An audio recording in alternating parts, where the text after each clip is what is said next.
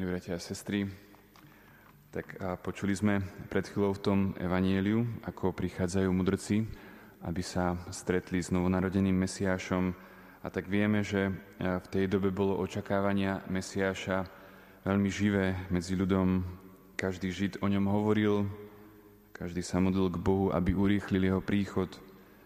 Väčšina Izraelitov si myslela, že Mesiaš bude nejakým národným kráľom, potomkom Dávida a bude vládnuť na Jeruzalemskom tróne.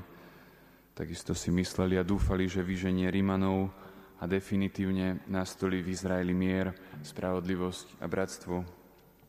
Možno tí najoptimistickejší z Izraelitov zašli dokonca až tak ďaleko, že tvrdili, že ten Mesiáš prinesie šťastie, šťastie celému svetu. No a tomto zmysle bolo v Izraeli citovaných niekoľko tých starozákonných proroctiev. To prvé, také dôležité, bolo proroctvo od Baláma v knihe Numery. Keď si pripomenieme tú zaujímavú postavu Baláma, tak bolo to tak, že keď sa kmene Izraela pod vedením Mojžiša priblížili k zasnúbenej zeme a prešli cez Moabské pláne, ktoré sú teraz v štáte Jordánsko, tak Moabský král Balak zavolal Baláma, aby preklial týchto votrelcov. Ale namiesto kliatby pohanský prorok Balám, inšpirovaný Bohom, prednesol proroctvo o šťastí a sláve Izraela a najmä sa odvážil povedať takúto vec, že vidím ho, ale nie už teraz. Hľadím na neho, no nie zblízka. Hviezda vychádza z Jakuba, že zlo sa dvíha z Izraela. Tak Moabský král bol samozrejme nahnevaný, pretože počul oznámenie o svojej budúcej porážke od Izraela.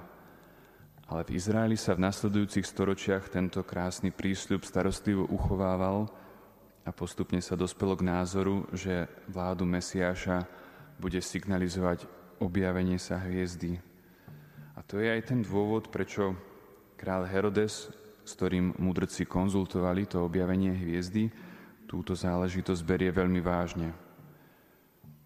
Potom ďalšie proroctvo bolo to, ktoré sme aj počuli v Evanieliu a to bolo proroctvo od proroka Micháša, ktorý hovoril a ty, Betlehem Efrata, najmenší medzi judskými klanmi, z teba mi vyjde ten, ktorý má vládnuť nad Izraelom.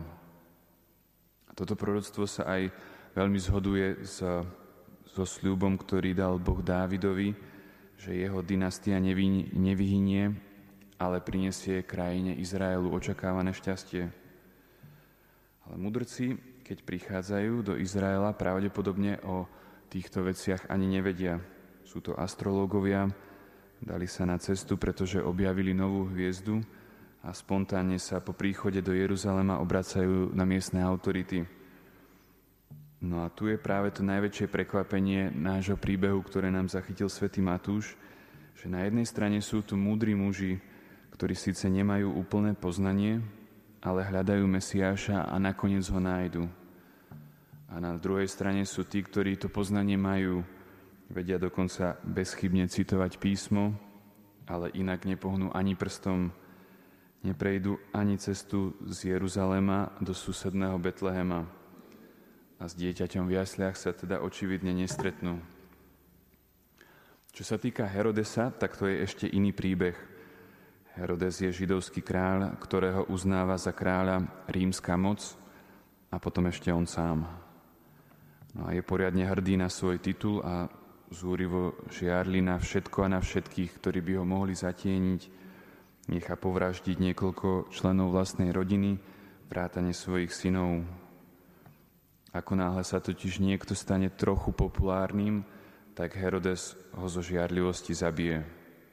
A zrazu počuje, že cudzí astrologovia podnikli dlhú cestu a hovoria, videli sme veľmi výnimočnú hviezdu, vieme, že oznamuje narodenie nového kráľa, rovnako výnimočného. Skutočný kráľ Židov sa určite narodil. Tak si asi vieme predstaviť, milí bratia a sestry, tú zúrivosť a extrémnu úzkosť Herodesa, keď nám svätý Matúš píše, že sa Herodes rozrušil a celý Jeruzalem s ním, tak je to určite veľmi jemný spôsob vyjadrenia toho, čo tam bolo. Herodes ale samozrejme ten svoj hnev nechce prejavovať navonok, ale skôr diplomaticky zistuje informácie o dieťati, jeho potenciálnom rivalovi.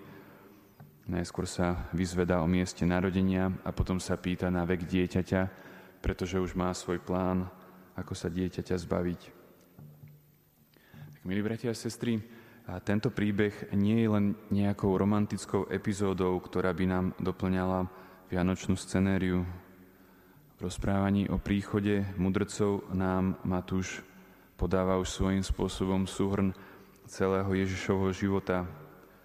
Od jeho narodenia v Betleheme sa stretával s nevraždivosťou a hnevom politických a aj náboženských autorít.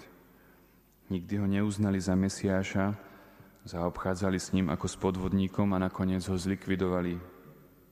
Ale on predsa bol skutočným Mesiášom a všetci, ktorí ho hľadajú, môžu ako mudrci vstúpiť do Božej spásy. Nech nám teda ich príklad týchto pohanských mágov, astrologov, ktorí nepoznajú Boha, ale predsa ho s takým zanietením hľadajú, nech nám pomáha kráčať za ním a nezastaviť sa ani pri Herodesovom egoizme a ani pri ľahostajnosti jeruzalemských náboženských autorít. Amen.